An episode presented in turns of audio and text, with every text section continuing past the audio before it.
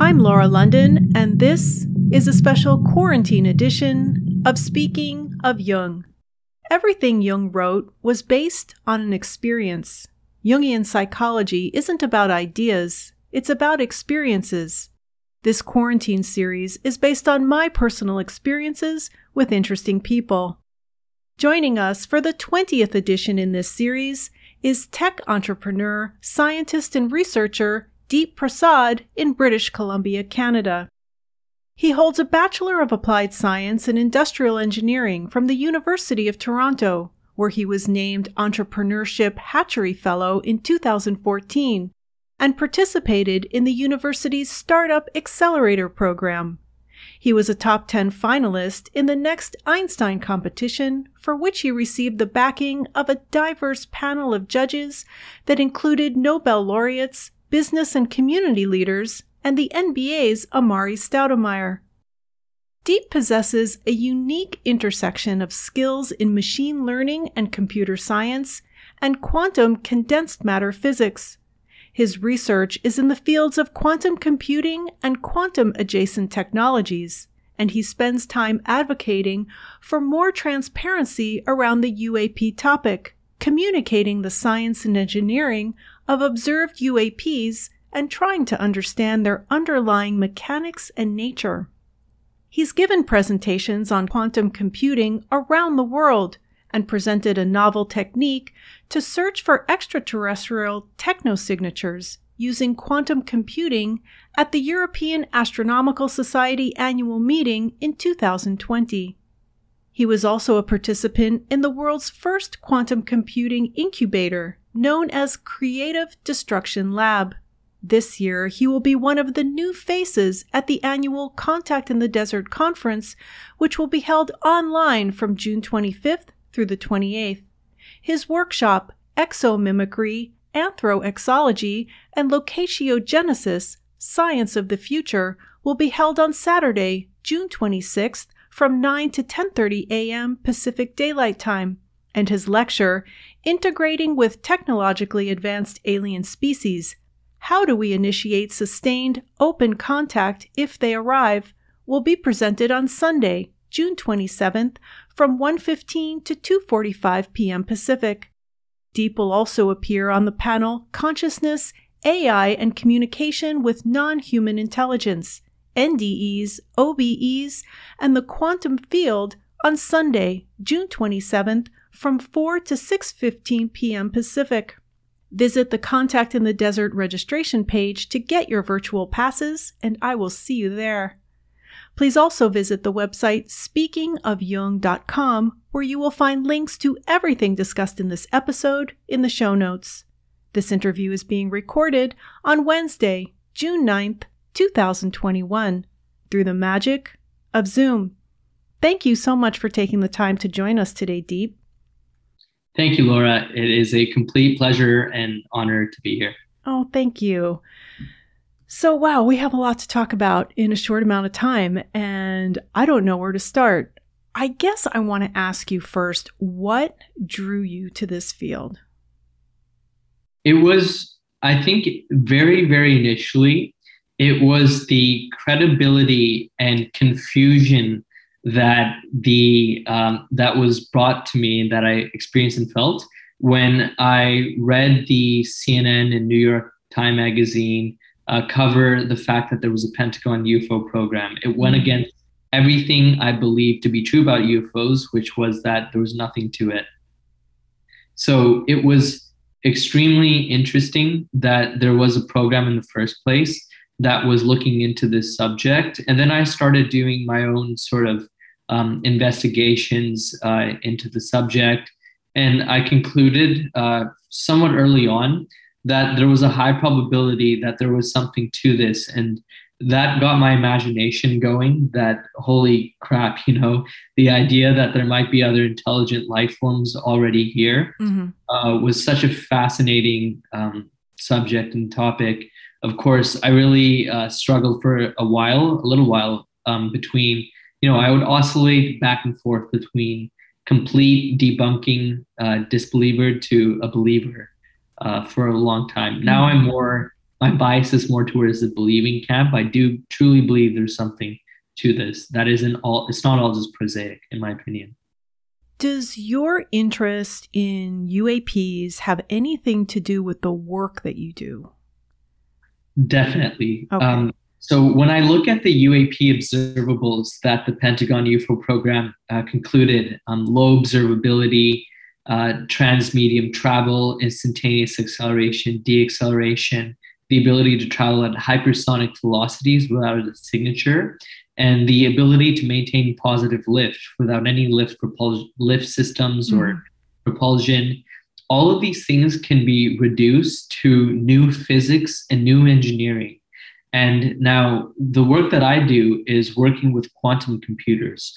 So the way that the two connect is you can use quantum computers to simulate these uh, in, in theory in the future once they're more powerful we'll be able to simulate what kinds of antimatter propulsion systems might be used in these craft if you will if they are craft mm-hmm.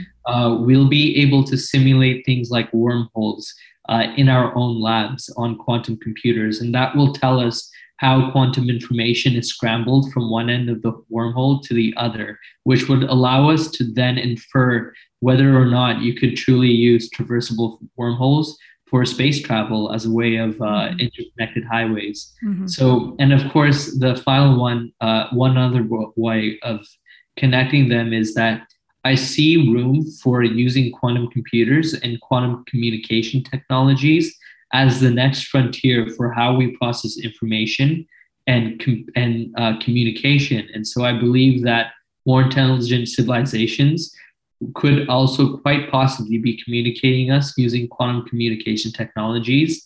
And we just don't have the infrastructure yet uh, to receive those communications. So, what is an example of quantum communication technology? I, I love that question. So, an example of quantum communication technologies would be the following. There is a protocol in quantum computing slash quantum information. By the way, quantum information is the field uh, that is at the intersection of computer science and quantum physics that looks at how can you process information and what are the implications of processing information using quantum mechanical systems. Now, within quantum information, there's this concept called quantum teleportation. Uh, quantum teleportation is the ability to transmit quantum information um, instantaneously from any distance. So that doesn't mean, of course, that you can actually communicate uh, with and communicate useful information instantaneously. It only means that you can transmit quantum information instantaneously. Okay. Uh, and and and here's I'll give you a very tangible example because that might seem too abstract and high level.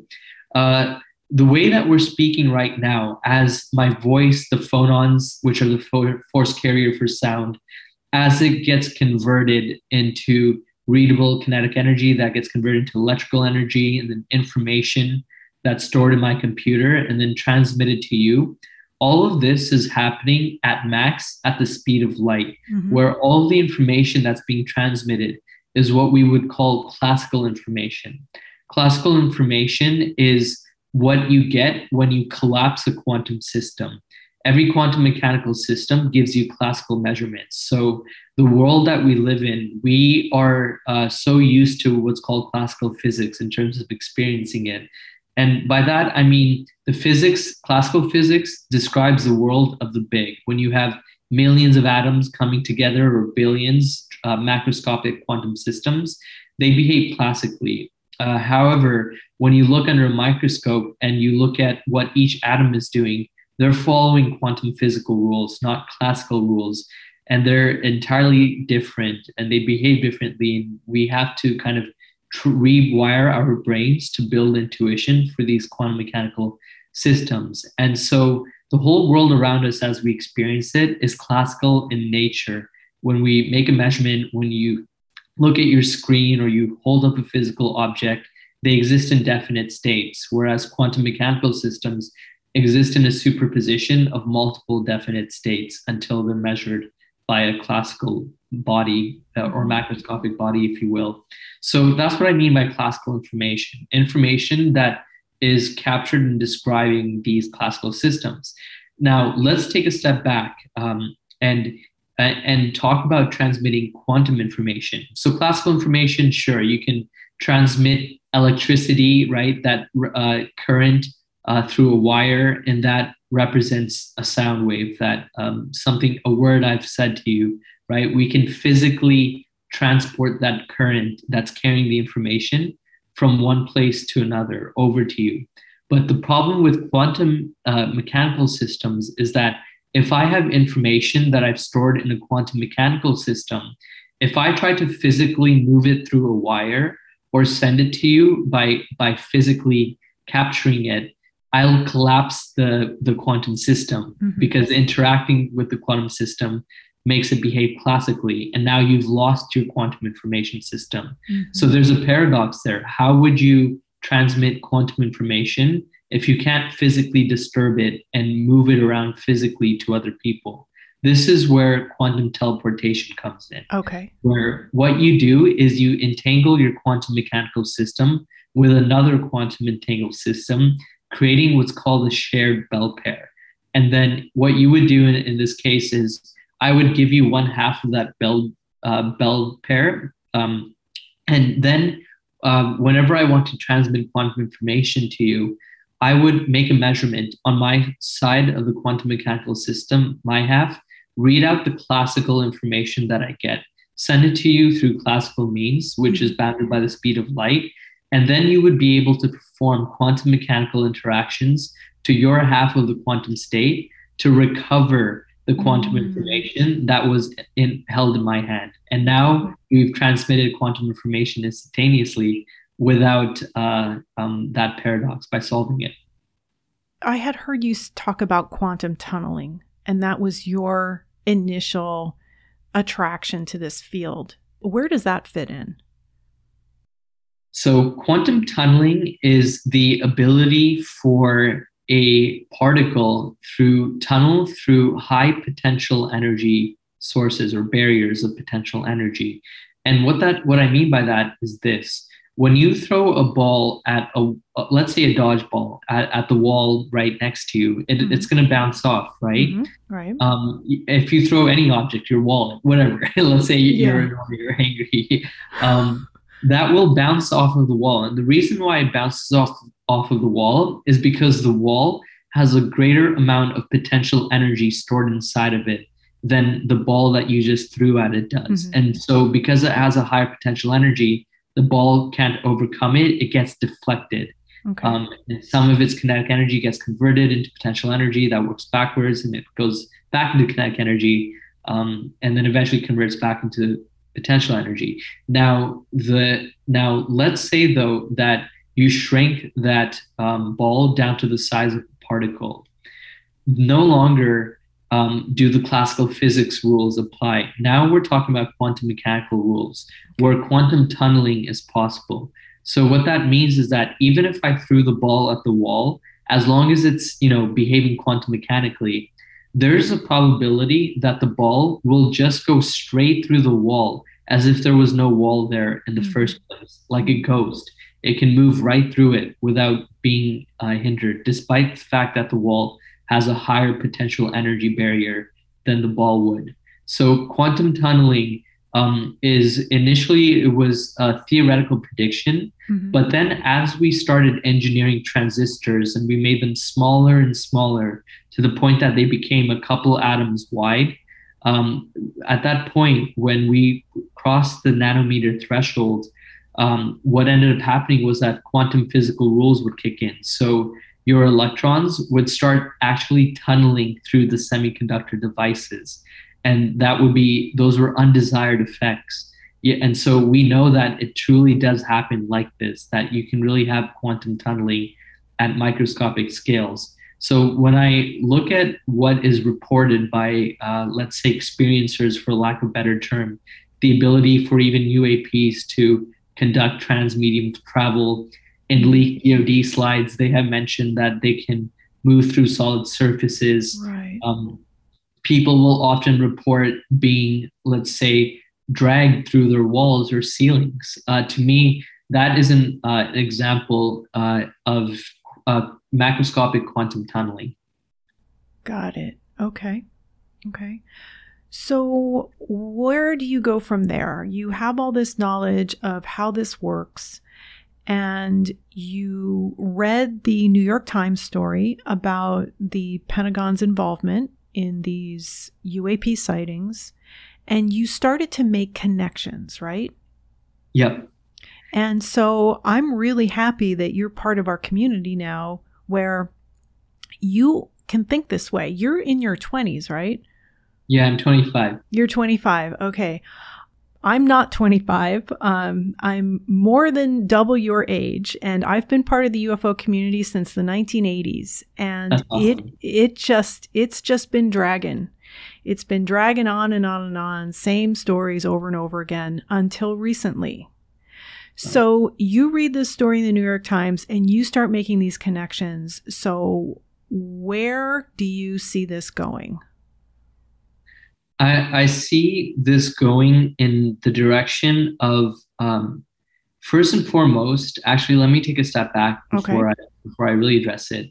Um, first and foremost, I noticed that there was a tendency to name the phenomenon, right? If you will, there's a catch-all term, the phenomenon, and some people will, right? And so some people will talk about uh, everything under the sun. Really, you know, there's so much speculation about what it is that we're dealing with ultra terrestrials interdimensionals extraterrestrials and and uh, you know the extraterrestrial hypothesis is it valid is it not um, i realized that it's a trap to try to use names and words and immediately trying to even speculate about what we what it is that we should be calling what we're interacting with Mm, these UAPs. point. Yep. Um, and so, what I decided to do, something that I've been focusing on, and, and it will be the topic of my presentations at Contact in the Desert, is that uh, I saw a need for an entirely new framework and model of thinking. Yes. I think that's much more important than trying to, uh, yeah, come up with words that answers the question.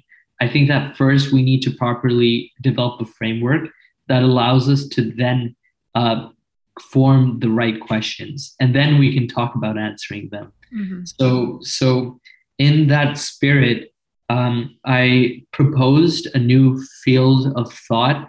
It's kind of like a mix of science, philosophy, mathematics, and language, but it is its own beast. It uses its own uh, tools, um, aside from the four that I just mentioned. Mhm. Um, but it's called Runiversic, and within Runiversic, there's three new fields uh, of study, and those three fields, there's other ones, but the threes, three that I've proposed for now and, and really uh, honed in on are um, locatiogenesis, anthroexology, and uh, the final one is exomimicry. So in you know, and I'm saying those in no particular order Okay. but but uh, yeah but essentially the whole idea of Runiversic is to be able to properly think about how to address these uh, questions right? And so i'll give you an example. Let's start with um, locatiogenesis so locatiogenesis looks at first of all there it looks at primarily what are all the places in the universe and and frames of reality where life can exist. Right now, um, as it stands, even 200 years ago, we believed that life could only exist at macroscopic scales. People would be called heretics if they claimed that bacteria or these, you know, microscopic organisms like Mhm. viruses control our bodies or affect them. Um, and so, even the top scientists, I would say, just over 100 years ago, still did not believe in bacteria, as crazy as that sounds, right? So, um, what locatiogenesis attempts to do is it takes a combination of theoretical physics, philosophy, and biology to try to determine what aspects of the universe can support life and what would that life look like. can life exist in higher dimensions? Mm. And if so, what would that life evolve to be like? And that's a you know a higher dimension question goes back to physics. Um, and in order to address how life would evolve there, you would need to know the biology side of things. And um, more importantly, once we've understood what what what are the origins of life you know how is it that life arose in the first place Mhm. this is still very contested but if we knew the ingredients required to create life and if we had a better physics model of the universe and the multiverse and other realities that may exist that we haven't conceptualized yet we would then be able to conceptualize um, the origins of life where we can expect them to arise and the evolutionary path that they would take then we could start working backwards and ask ourselves does this fit or make sense with what it is that we're observing Mhm. as it relates to the phenomena Mhm. so that's locatiogenesis in a nutshell the next one is anthroexology so there's of course anthropology but uh, anthroexology is the study of the interactions between humans and more intelligent organisms and life forms than humans. Okay. what are the relations between them? What what are the frameworks that we need to look at and develop in order to properly understand? For example if it comes out with definitive proof that we are interacting with uh, for lack of a better term some form of alien intelligence or Mhm. combination thereof then how are we to study it how should we be thinking about these interactions what would we do would we have field studies would we try to do what uh, you know Jane Goodall did? Is that even possible in these scenarios? That's what anthroexology um, addresses. It's it's looking at and trying to track and even predict who will be the next experiencers. Those are some of the um, implications and results that we can get from properly implementing that. You you said who would be the next experiencers? Is that what you said? Exactly. Yeah. Wow. How would you go about tackling that? So there's this concept uh, in computer science called cellular automata. And cellular automata is the idea that you can start with very simple systems, with very simple rules, uh, where you have imagined square cells and you have some rules about how the square cells turn white or black. And those simple rules, interestingly enough, um, just you know starting with three or four rules Mhm. eventually over enough time steps what you'll see is extremely complex emergent phenomena that is much like cellular organisms that's Mm, why it's called cellular automata Mhm. Uh, right and so something that i've pondered is that what if uh, experiencers are part of this cellular automata structure where some other intelligence is strategically um, let's say uh, creating these experiences whether it's generating uap stories in the new york times or whether it's you know approaching people like whitley strieber who will then go on to write books about the subject it could be that all these so-called small more simple interactions are being done very strategically in a cellular automata way Mhm. to then have the end result be something completely complex and emergent uh, that would represent, let's say, an entirely new society from what we think uh, we have today. Yes. So, and so Yes. for predicting the next experiencer, imagine if you could actually have an algorithm that worked backwards and understood the prerequisites for an experiencer and understood the cellular automata algorithm that's being implemented um, in order to pick the next experiencer. You could then predict who will be the next experiencer with some probability. Wow. That's fascinating. That's so interesting. And is this is this your idea? Are there people working on this? I have no idea if, let's say, the intelligence community is working on this, but from what I've did, what I've researched, it seems to be, you know, I'm the first person to propose this kind of structure and method. That's wonderful. Uh, and and I I cut you off. I'm sorry. So I want you to continue. So that is anthroexology, And the final one is exomimicry. Yep. Uh, and so exomimicry is based on um, biomimicry. Um, there are so many interesting inventions that we've created by studying nature, and that's yes. the act of biomimicry, right? Right. Uh, one of my, a couple of my favorite examples, I think, the one that, even though it's it's not that, let's say, useful in the real world, but it is for certain people, is um, when we developed certain material structures for swimsuits for Olympic athletes mm-hmm. that were based on on sharks and shark skin. Uh, and, you know, there's just so many interesting applications of biomimicry. Another, um, actually, I would say my all-time favorite example uh, has not been fully scaled or realized, apart from some, uh, you know, projects here and there. But an example of a successful biomimicry is in um, there was this architect, I believe he was in Zimbabwe, and he created this building. And the building structure was based on mimicking the way that termite dens are created. Mm-hmm. So termite dens um, will be anywhere from 10 to 25 feet in height, and they are very, very, very thin, almost pyramid-like structures where they are um, where they'll have very pointy tips and the reason for that is that as the sun uh, is at its highest and you know it's super hot, uh, it minimizes the surface area that's receiving the direct sunlight. And then as the sun goes down, because you have these uh, really big slopes on the side, these angled slopes, you're maximizing the surface area of the sun as it gets colder in the desert. Because where these termite dens exist, the temperature will vary from negative 20 degrees up to 23 or 30 degrees Celsius um, and, and by the time it becomes daytime again. Yet, however, inside the termite dens, it's around like 27 point something degrees Celsius the entire time with almost very, with very minimal fluctuation in the internal temperature.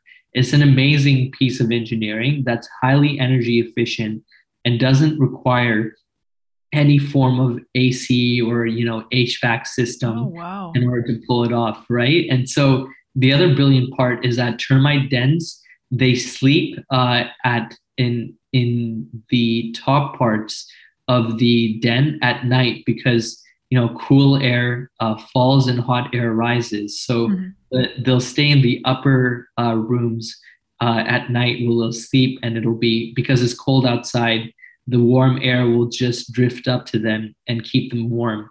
Whereas during the daytime, they'll go back down to the lower parts of the termite den mm-hmm. in order to uh, capture the cool air that was trapped there. So it's such an amazing piece of engineering that these termites have wow. figured out. So one architect in Zimbabwe decided to recreate this um, these same principles and made an entire building that was 90% more efficient in energy usage than any other building of its size. It was massive. And so um, biomimicry is just so amazing in, in those examples. Mm-hmm. Um, and so imagine what happens when we realize or when we find examples of extraterrestrial or alien technology, even if it's glimpses of it as even if it's a transient signature in our atmosphere that's picked up by the Navy or by civilian sensors, mm-hmm. we can learn so much from just trying to mimic that technology and attempting to. Oh. And so, exomimicry is that concept and idea of developing new technologies that are inspired by observing UAPs or any confirmed uh, alien intelligence. Mm-hmm. So these are the three fields of Runaversic. Okay. Yeah. And this is something that you're working on? You got it. it okay. Runaversic is like something that I've, uh, I guess, invented for lack of a better term and mm-hmm. proposed. And these are the three first fields that I proposed um, are a part of Runaversic. So this is, you're actively, you've begun this and you have people working with you is this this is something that in the future that you hope to create so what i hope to do with this is to get people to start adopting the framework and contribute to different parts whether it's anthroexology or exomimicry or locatio genesis. Okay. My hope is that eventually this takes on the same level of seriousness as any other field of knowledge we have, whether it's Mhm. language or science or philosophy. This is the framework that I believe will help us truly make progress in understanding the phenomenon Yeah. and any aspect of it. And so I've, uh, you know, I'm starting slow and steady. I've approached very key researchers in the UAP field Mhm. to start uh, working on different aspects of Universic um, that include, you know, representing their knowledge in knowledge graphs that combine AI. These are active projects that I'm uh, currently working on. Great. I'm so glad to hear that. Yes, because Thank you. Yeah, in this field, in the you we call it the UFO community. I'm sure that uh, I'm dating myself by calling it that.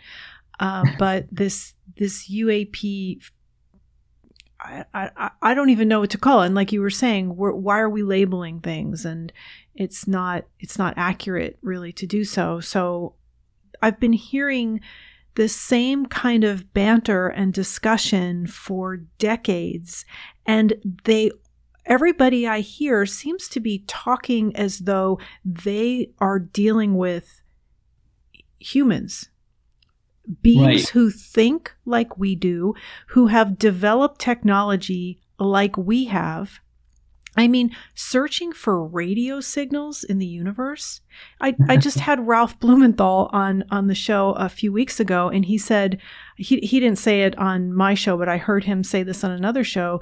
He said, that's like searching the universe for an Italian restaurant. I mean, right?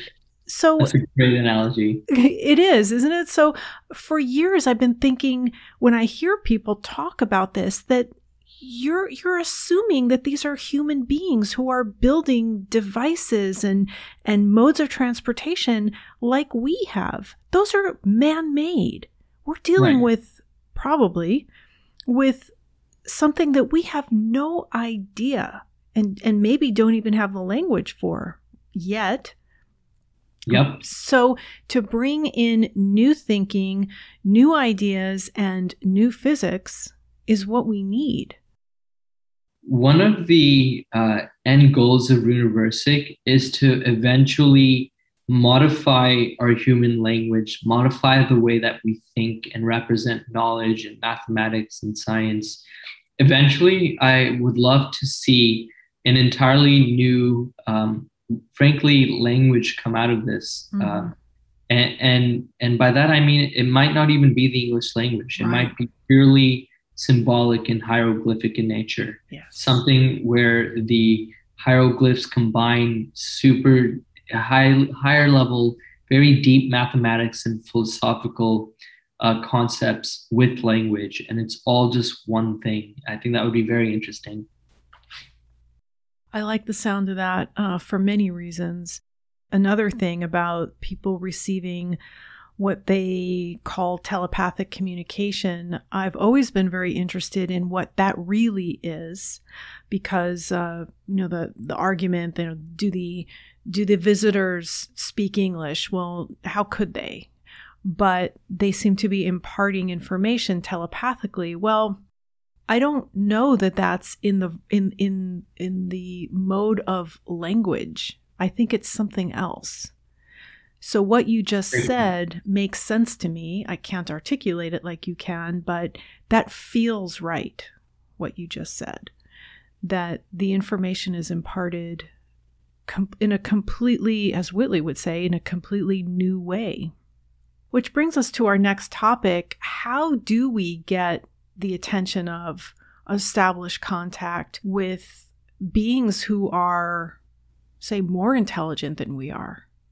So, what tools do we have to do that?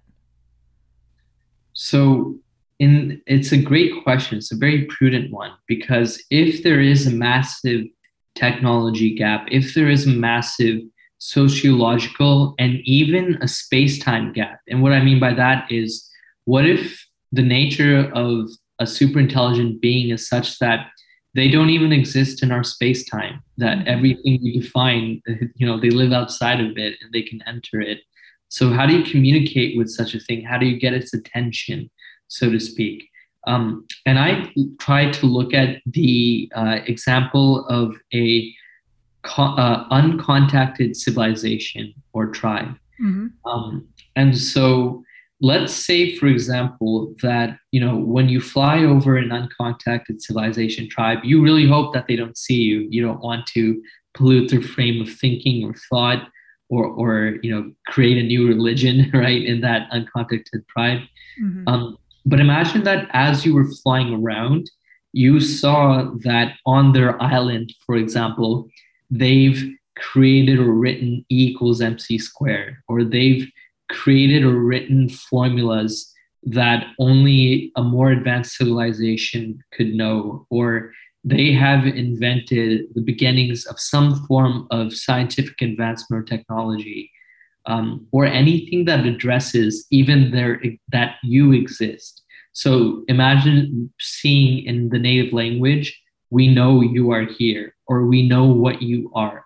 Those things would capture our attention right? If they said we know who you are and we want to establish contact now you're no longer behaving as an uncontacted tribe that could have its ideas polluted completely, its uh, society, let's say, um, corrupted by being contacted. That tribe is acknowledging that you're there and nothing has gone wrong. They haven't broken into chaos over it. That would be a lot more comforting and inviting to begin some sort of uh, let's say, conversation or open line of dialogue between the two civilizations. And I believe that we have to do something similar, where we have to, at every step of the way, in every turn, every corner we turn, acknowledge that this is real. Right now, uh, we still live in a society where we can't agree on the existence or validity of, uh, of, it, of another intelligence among us. And and as so long as we're doing that, we are still behaving like an uncontacted tribe that's been completely sheltered from the rest of the universe. Mm, yes. So, right? So if we come together, if a large majority of us just say, you know, out in the open, we agree that, okay, this is the evidence, this is the data, this is what other humans for eons have been saying about their experiences. This must be true to some extent. Let's acknowledge it.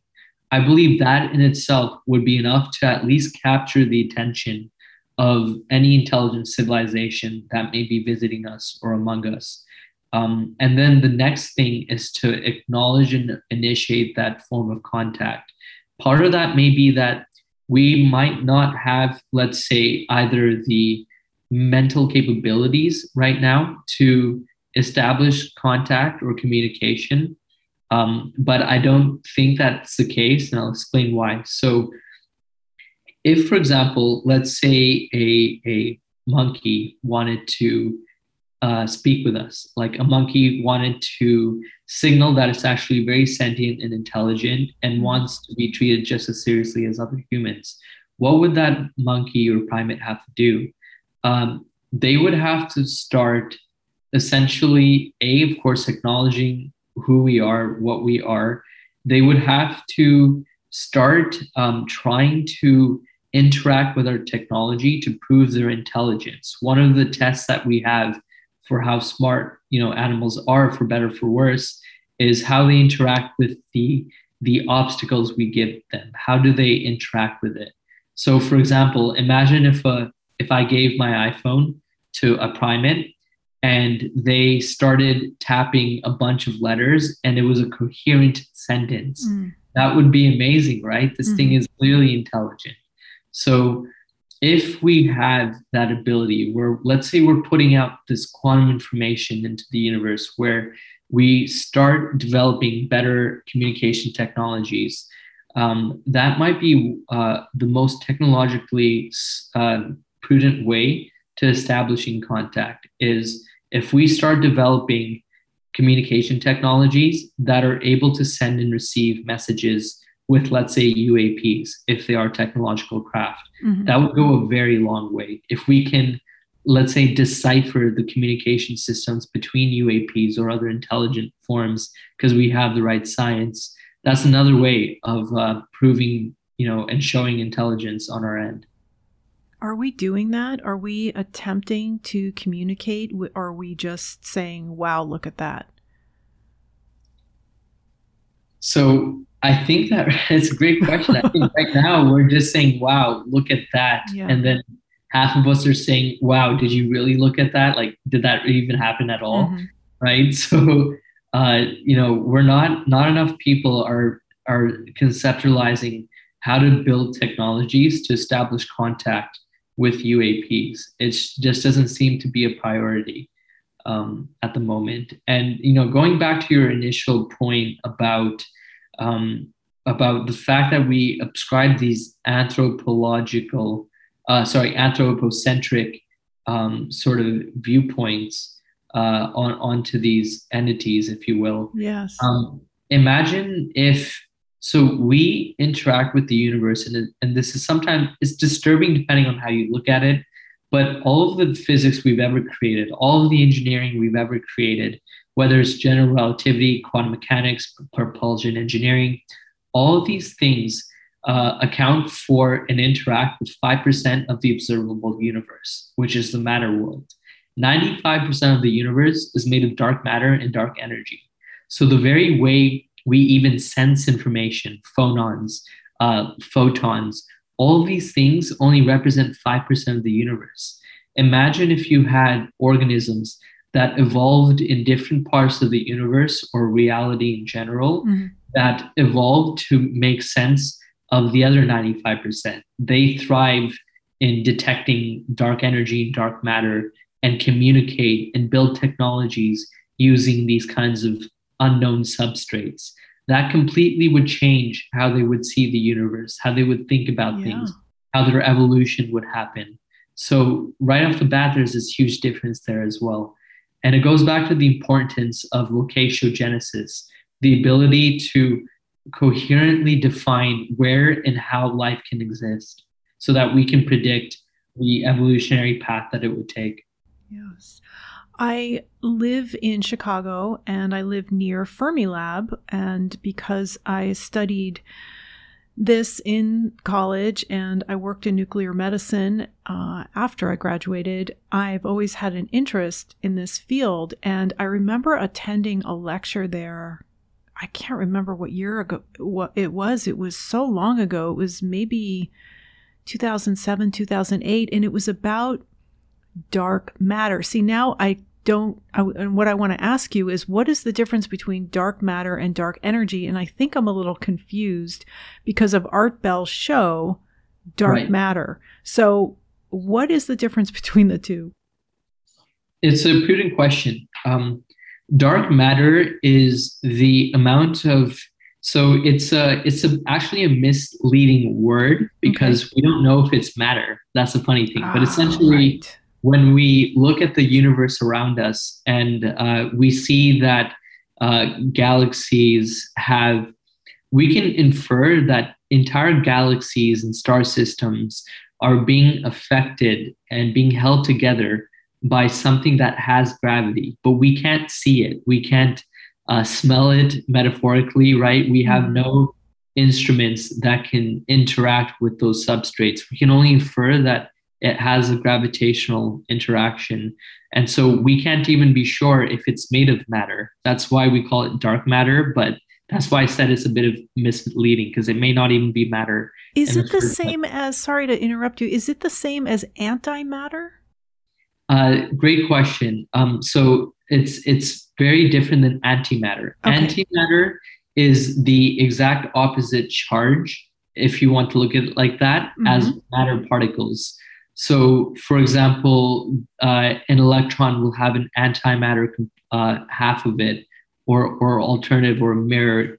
And uh, the cool thing is that if you had, let's say, a human body made of antimatter and it collided with a human body made of matter, the two would annihilate, and all you would get is pure energy. Uh, yeah, denoted by equals mc squared. That's hilarious. I have to just relate this. I have a friend in the field, and he was talking about two women, but it, it could be two men. He he that they were so radically different. He would say if they shook hands, they would annihilate each other in a matter antimatter collision. Why is the misogyny part? That's a really funny saying, though. it could apply to any two enemies. Right, right, right. Okay, okay, continue. That's fantastic. So, so yeah, so that's the difference antimatter we can actually um, create in, in labs like CERN. Mm-hmm. Um, even you know regular day-to-day objects that you would not think much of generate some uh, level of antimatter. For example, bananas. Uh, bananas have yeah. right. They have one isotope of um, you know potassium that uh, will eventually convert it into antimatter or radiate antimatter. So it's very, yeah, it's very funny. We used to put the Geiger counter near bananas when I worked at university hospitals in uh, PET in nuclear medicine. We used to put the Geiger counters near the bananas, and the Geiger counters would go off. That's awesome. Uh, it's good because it means that they were working. So that's awesome. right, right, right. so for dark matter, dark energy. Now, that's dark matter, this unaccounted for gravitational interaction. Uh, dark energy, on the other hand, is even more mysterious because we can't even infer or detect it, uh, detect its effect on anything. All we know is that when Einstein predicted the, the universe and what we believed uh, for a very long time was that we could calculate um, the expansion of the universe and the rate that at which galaxies should be moving away from each other. But when we actually go to measure how fast galaxies are moving away from each other and the expansion of the universe, there is an insane amount of accelerating expansion that isn't accounted for by general relativity or quantum mechanics. Okay. Um, imagine this imagine if I hit a baseball and the baseball, uh, I hit it out of the park, literally, the, right? The ball leaves the park but it just keeps going up and up and up and up and faster and faster and then just leaves the atmosphere right? And i'm just a regular human. And the ball doesn't stop. It just keeps going faster and faster okay. through space. And there's all this unaccounted for energy that the ball has that doesn't make any sense. You know how did it get that energy? That's the universe at the moment. The universe has all this unaccounted for energy that we call dark energy. It exists. It's there we know it's there. Right, exactly. We know it's there. But we just don't know what it is. So you mentioned CERN. Do you pay attention to what's going on there? I, I haven't in quite some time. Are they making strides? Is it anything of interest to you? Certainly. Um, one of the things that is extremely interesting was uh, the very recent um, muon experiment results. Oh, um, okay. Uh, so, so okay. So, imagine this. Imagine if you have a family, and in that family you have four, uh, I guess, quadruplets, right? So they're all, um, and imagine the quadruplets. So whether they're boys, girls, all boys, girls, doesn't matter. However you'd like to visualize it. Um, imagine though that they were all we thought that they would be the same exact strength. They would all have the same. If they were to arm wrestle each other, they, they would always end up in a tie. That's the weird thing about this family is okay. that the children, the siblings, all have the same exact strength. Um, in the standard model of theoretical physics, particle physics uh, to be specific, it's predicted that the class that muons are a family of, they all have the same, uh, they're uh, they they have the same coupling strength, right? So they're they're all electroweak and they all have the same. We thought that they would have all the same strength. And the weird thing is that the standard model of particle physics has been able to accurately predict entirely new families of particles before we would go out to discover them. And uh, the weird thing about the muon experiments is that there is a uh, decay that doesn't add up or make sense when it comes to the strengths. We thought they would always be equal, mm-hmm. but there's a certain muon decay that has that uh, implies that there's a difference in the strength amongst the siblings, and the difference um, in strength amongst the siblings is to 99.99% confidence. Uh, and so what that means is that we are fairly certain, not as certain as we would like to be. You would want to be 99.9999, you know, six right. sigma devi- like six, six deviations, uh, standard deviations. But um, we're quite certain that there is a violation in the uh, known laws of physics as it pertains to the standard model of particle physics. Because if the standard model of particle physics predicted that these siblings would have the same strength, and one of them actually has a different strength, then that standard model of particle physics is not the correct model right. of physics that we should be looking at. So the hint of new physics mm. um, happening at CERN is highly interesting to me. Um, I'm also super interested. You mentioned Fermi Labs. Uh, I'm very keenly um, waiting in anticipation for the results of their anti gravity experiments because in 1931, Paul Dirac um, he uh, was the one who predicted the existence of antimatter, right? Uh, um, he's one of the fathers of quantum mechanics, and um, Paul Dirac, you know, he predicted the Dirac sea. He, he, was just a complete genius, and and I know you know who he is because of your oh, yeah. background. Oh, yeah. So, um, and so Dirac, when he predicted antimatter, um, there was a lot of postulates and speculations that because it's the exact opposite of matter, um, we should expect that antimatter particles should their gravity, the way the gravity affects them, should be the opposite too, so that there should be anti-gravity if you have uh, uh, antimatter particles. And so, what Fermi Labs is currently doing is they're asking the question: Does antimatter fall up instead of fall down? Does it just fall up? Does mm-hmm. it literally just go the other way of gravity. Uh, and so we're finally getting to the point of engineering physics where we can ask and potentially answer these questions. That's so exciting. And um, I hope in my lifetime we get some more answers because I really thought that we would have come further by now. And I kind of always thought that by the time I reached old age, I'd have uh, more clarity and we'd have more answers on all of this, but it just doesn't seem like we had made much progress.